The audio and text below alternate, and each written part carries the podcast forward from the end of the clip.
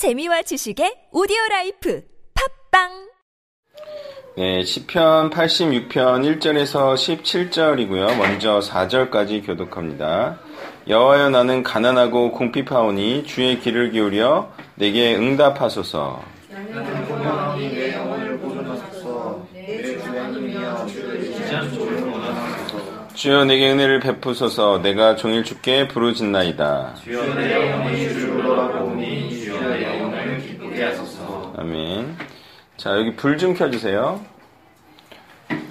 자, 여기 이제 대꾸법인데, 대꾸법인데, 이게 이제, 가난하고 궁핍하오니, 이게 무슨 뜻이냐면, 경건하오니란 뜻이에요.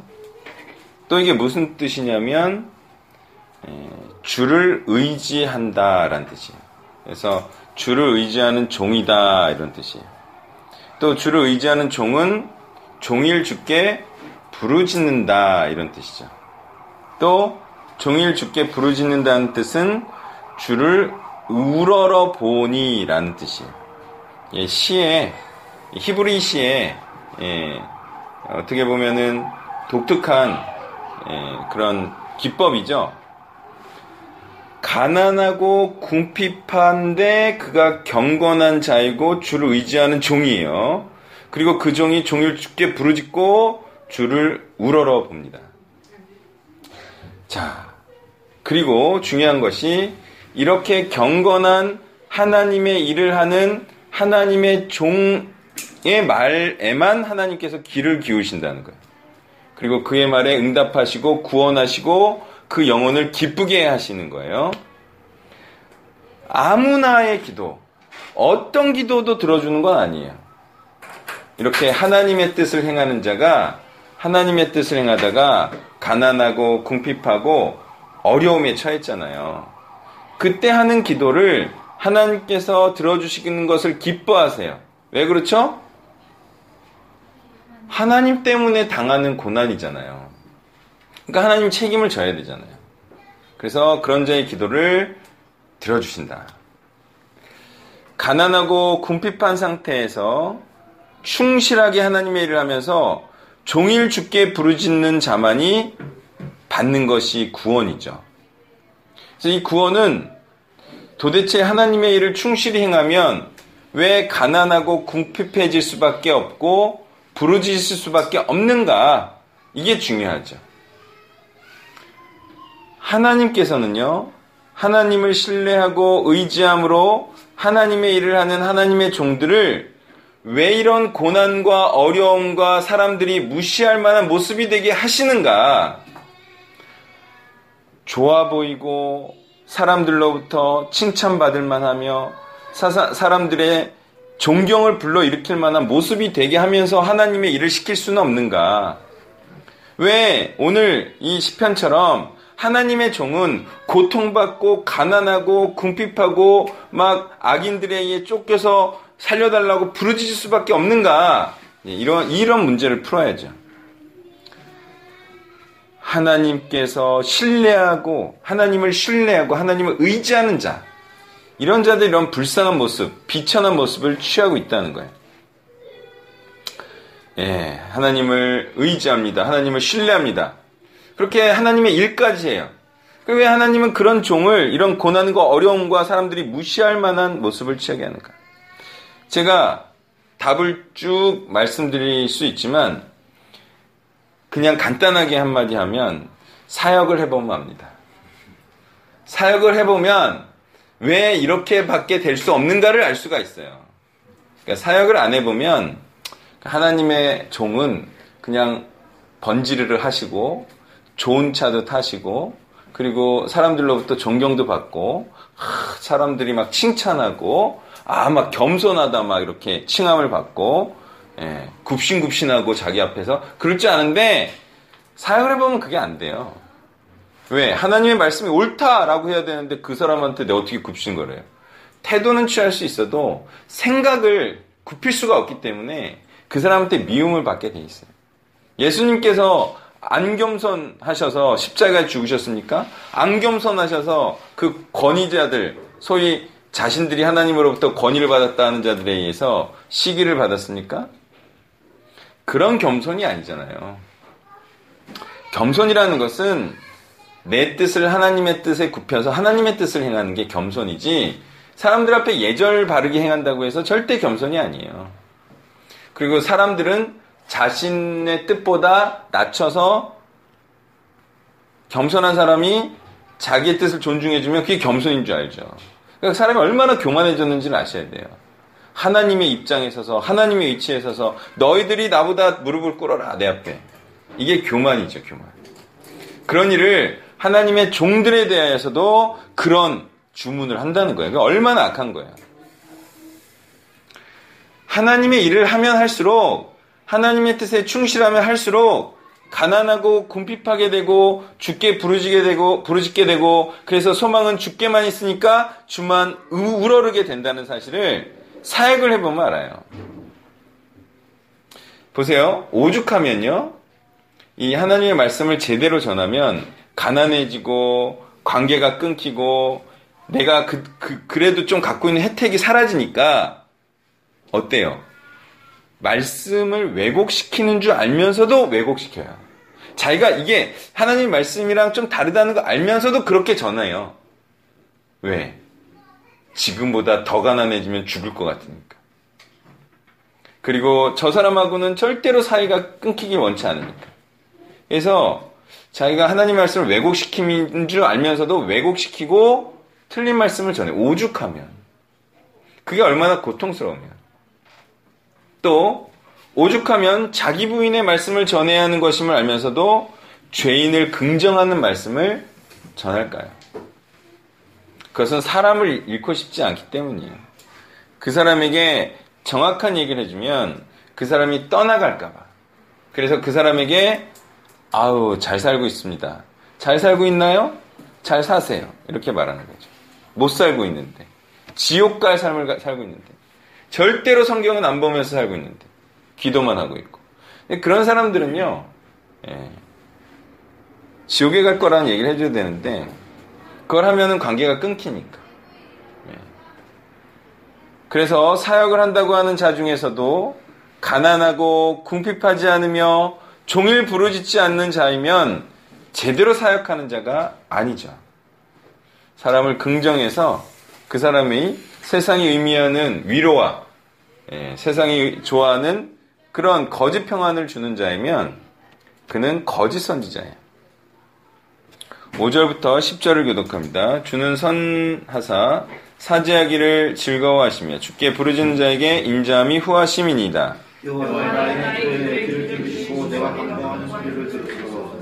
나의 환난 날에 내가 주께 부르짖으리니 주께서 내게 응답하시리이다. 네, 십 절까지예요.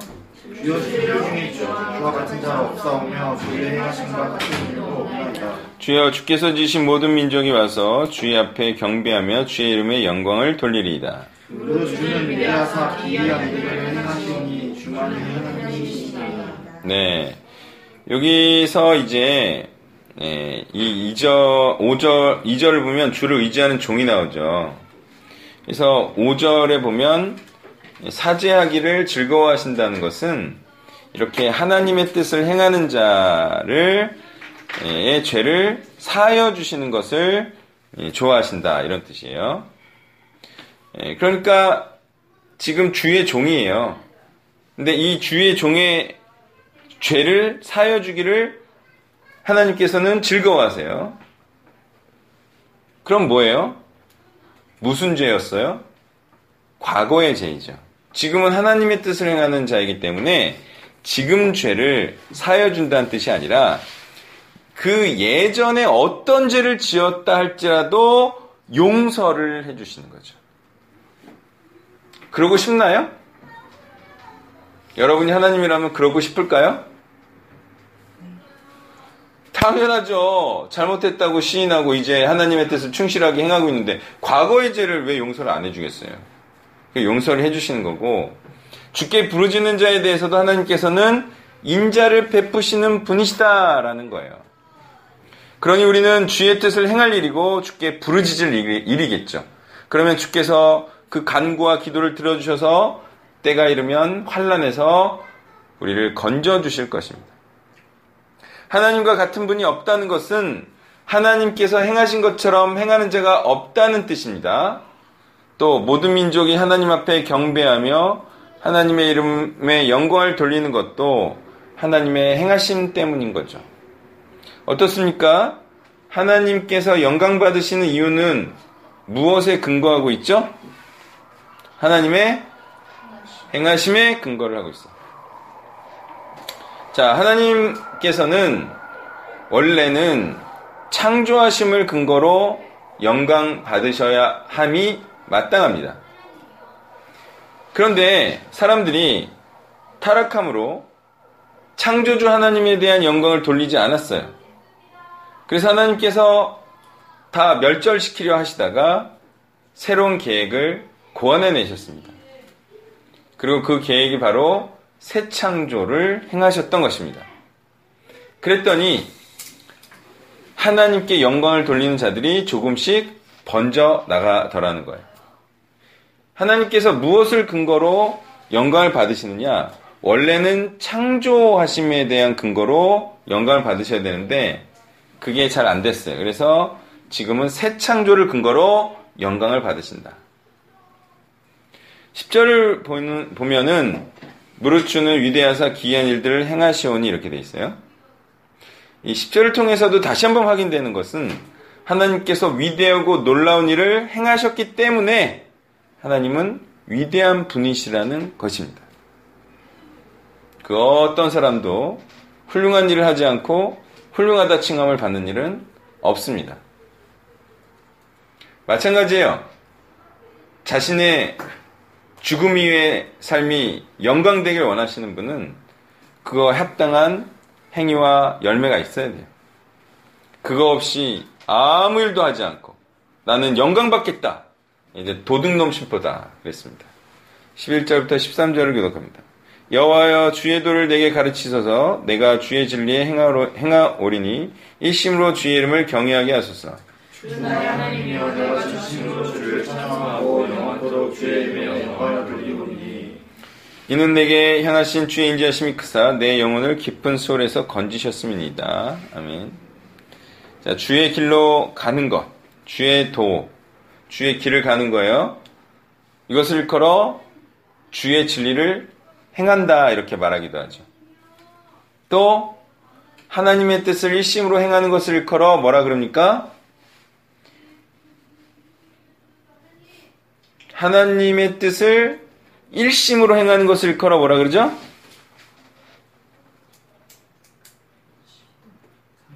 일심으로 주의 이름을 예, 경외한다. 그러니까 하나님의 뜻을 일심으로 행하는 것을 일컬어 주의 이름을 경외한다 말하는 거예요. 십일 절 보세요. 주의 도를 가르치셔서. 주의 도를 배운다는 것은 주의 진리를 행한다는 것을 의미하고 주의 진리를 행한다는 것은 일심으로 주의 뜻을 행한다는 것을 의미하겠죠. 일심으로 주의 뜻을 행한다는 것은 주의 이름을 경외한다는 것을 의미한다고요. 이런 표현들이 다양하게 순종을 얘기하고 있어요. 또한 일심으로 주를, 주의 이름을 경외한다는 것은 뭐라고 말하고 있죠? 예, 주의 이름을 찬송하는 것은 예, 전심으로 주의 이름을 경외하며 일심으로 주의 이름을 경외하는 것이고요. 이것을 걸어 주의 이름에 영광을 돌린다 표현합니다. 이것이 다 같은 내용입니다. 다 같은 의미예요. 다른 표현일 뿐. 예, 그리고 이렇게 행하는 자에게 주의 인자하심이 임했다. 그가 죽음으로부터 구원을 받는다고 말하고 있는 거죠. 네. 여러분, 구원은 어떻게 받, 받게 되느냐? 전심으로, 일심으로 주의 도를 배우고 또 배운 대로 행하고 예, 그렇게 하나님을 경외하는 백성이 되고 경건한 자가 될 때 그런 바가 자가 바로 구원을 받는다는 거예요. 그리고 영광 받을 자가 된다는 거죠. 십사 절부터 십칠 절을 교독합니다.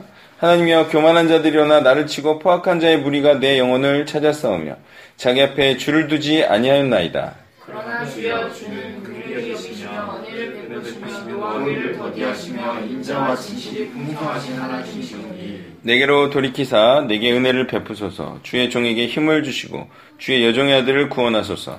은중의 표정을 내게 보이소서. 그러면 나를 미워하는 이들이 보고 부러워하니 너여 주 나를 듣고 미워하시는 이시입니다. 아멘. 자, 교만한 자들이 나옵니다. 교만한 자들.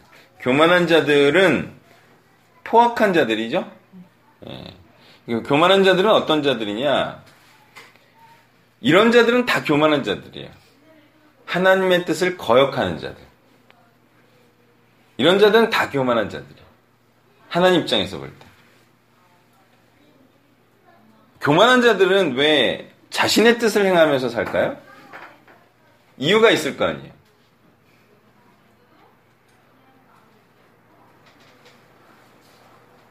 여러 가지 이유가 있겠지만, 교만한 자들이 자기 뜻을 행하면서 하는 이유는 그것이 옳다라고 생각하기 때문에, 내 생각과 내가 하고자 하는 이것을 하는 것이 옳다라고 하나님 앞에 얘기하는 거예요. 그리고 그것은 하나님의 뜻을 거역하는 겁니다. 인간이 무엇이 간데 창조주의 명령을 거역하는 삶을 살고 있는가. 하나님 입장에서 볼 땐 교만하기 짝이 없죠. 그러면서 마치 그것이 하나님의 일인 것처럼. 하나님 볼 때는 그게, 그게 교만이에요. 자, 하나님이 보실 때, 사람들이 얘기를 합니다. 근데 어떤 사람이 막 자신감 있게, 막 확신 있게, 막 이렇게 막, 내 말이 맞아! 이러면은 하나님 입장에서 교만한가요? 그거 자체로 교만하지 않아요. 그게 하나님의 뜻에 거역하면, 어긋나면 교만한 거지. 근데 사람들은 이렇게 막, 이렇게 막, 너무 막, 드세게 막 자기 주장을 하면 교만하다. 또 자기 생각과 틀리면 교만하다. 기준을 자기로 잡고 있는 거예요. 기준을 항상 하나님께 둬야 돼요. 그러면 진짜 교만이 뭔지 알게 되죠. 그리고 진짜 겸손이 무엇인지 알게 되죠. 그리고 정직이 무엇인지, 거짓이 무엇인지도 알게 되죠. 사람들은 정직과 거짓도 사람의 입장으로 바꿔놔서 그것조차도 왜곡시켰다 이거예요. 하나님의 뜻과는 다른 자신의 뜻이 옳다고 주장하는 자들, 이런 자들이 교만한 자들이에요. 또한 그런 자들이 포악한 자들이에요. 포악한 사람들은 어떤 사람들입니까? 폭행을 행하고 죽음에까지 이르게 할 수 있는 거죠? 우리가 사람을 어떻게, 사람의 영혼을 어떻게 죽입니까? 이게 이렇게 하는 게 옳아. 이렇게 하는 게 하나님의 뜻이야. 그죠? 그런 식으로 해서 잘못된 길로 인도해서 죽이잖아요. 그게 포악한 자들이에요. 그리고 그런 자들은 또 하나님이 없다 하여서 언어폭력을 하는 자들이죠. 다윗은 이런 자들로부터 보호를 받고 구원을 받기 원한다는 기도를 하고 있는 것입니다. 또 하나님께 이러한 요청을 할 수 있는 이유는 그가 하나님의 일을 하는 하나님의 종이고 또 하나님의 일을 하는 여종의 아들이기 때문이에요. 근데 다윗은 어머니를 왜 여종이라고 했을까요? 여종 맞나요? 마리아, 아니다, 마리아가 아니라, 다윗의 엄마는 여종이 맞나요? 여종이 확실합니다. 알죠? 예, 다윗을 낳았으니까. 이스라엘 여인은 이렇게 아들을 낳는 게 사명이에요. 다시 말해, 사역할 자를, 왕이 될 자를 낳는 게 사명인데, 아유, 아들 낳아서 양육도 잘했어. 여종이죠. 하나님의 일을 행한 자예요. 예, 우리가 또 그렇게 이해할 수가 있습니다. 하나님의 일을 하는, 즉 아들을 낳은 자이죠. 역시 거듭나게 하고 양육하는 게 최고다. 예, 이렇게 보시면 돼요. 자, 하나님의 일을 충실히 했기 때문에 악인들로부터 공경을 받는 것이니 하나님께서도 당연히 이런 자를 구원해 주실 것입니다. 왜? 하나님 때문에 고난을 받았잖아요. 아니, 다른 일도 아니고 회사 일하러 갔는데 거기서 다쳤는데 그럼 그건 당연히 치료비 대주고 건강히 해줘. 능력이 있으면 사장님이 당연한 거 아니에요? 네. 그래서 일하다 이런 거기 때문에 당연히 이거는 치료받고 구원받습니다. 그리고 이런 자에게는 구원의 표적이 있을 것입니다. 그 구원의 표적을 보고 악인들은 자신들의 행실을 부끄러워하게 될 것입니다. 그것은 그리스도께서 행하신 이적과 표적 같은 것이 될 수 있겠고요. 또한 말씀을 듣고 죄인임을 깨달아 회심하는 일이 될 수도 있을 것입니다. 그런 일이 일어나면 하나님께서 나를 돕고 위로하신 것인 줄로 아시기를 바랍니다. 만약에 그런 일이 일어나면요, 십 년은 너끈히 사역할 수 있을 겁니다. 어떤 일? 사람이 회심하는 놀라운 일. 그런 일이 일어나면 아, 하나님께서 나와 함께 하시고 나를 돕고 계시는구나, 이 생각을 하시라고요. 당연하죠. 내가 전한 말씀을 통하여 한 사람의 헌신자와 회심자가 나왔다. 이제 하나님의 나라와 의를 위하여 살 그런 사람이 내 사역을 통해서 나왔다. 그러면 십 년은 간다니까요. 그것 때문에 계속 울어먹기도 하고. 예. 그래서 그런 일이 일어나야 하나님이 나와 함께 하시는 줄 알 수가 있어요. 감정상으로만 알 수 없어요. 하나님께서 나와 함께 하신 것 같은 감정, 이걸로는 알 수가 없어요. 객관적인 실체가 있어야 돼요. 열매가 있어야 돼요. 말씀을 정리하면요, 우리는 무조건 하나님의 일을 행해야 됩니다. 그렇게 하다가 비록 가난하고 궁핍해질지라도, 예, 그리고 종일 부르지, 억울함을 부르짖는 상황이 될지라도 우리는 무조건 하나님의 일을 행해야 돼요. 그랬을 때 하나님께서는 당연히 도와주시고 또 그런 자를 구원해 주실 것입니다. 우리가 하나님의 일을 하는 이 수고는요, 이제 뭐 여기 사는 동안에는 길어 보이고 커 보여도요, 그냥 뭐 몇십 년 있다가 죽으면 이게 뭐 그렇게 큰 투자도 아니에요, 사실. 예. 한 이삼십 년 투자하고 그다음에 영원히 뭐 이렇게 받아 누리는 건데, 수지타산으로 해봐도 괜찮아, 이게. 이삼십 년 고생하는 게. 아멘? 예, 이게 남는 장사니까, 이게. 예, 그러니까 주저하지 마시고 하나님의 일을 하시고 하나님의 일을 행할 때 비로소 하나님께서 우리를 도우시고 구원해 주신다, 이렇게 생각할 일이겠습니다. 기도하겠습니다.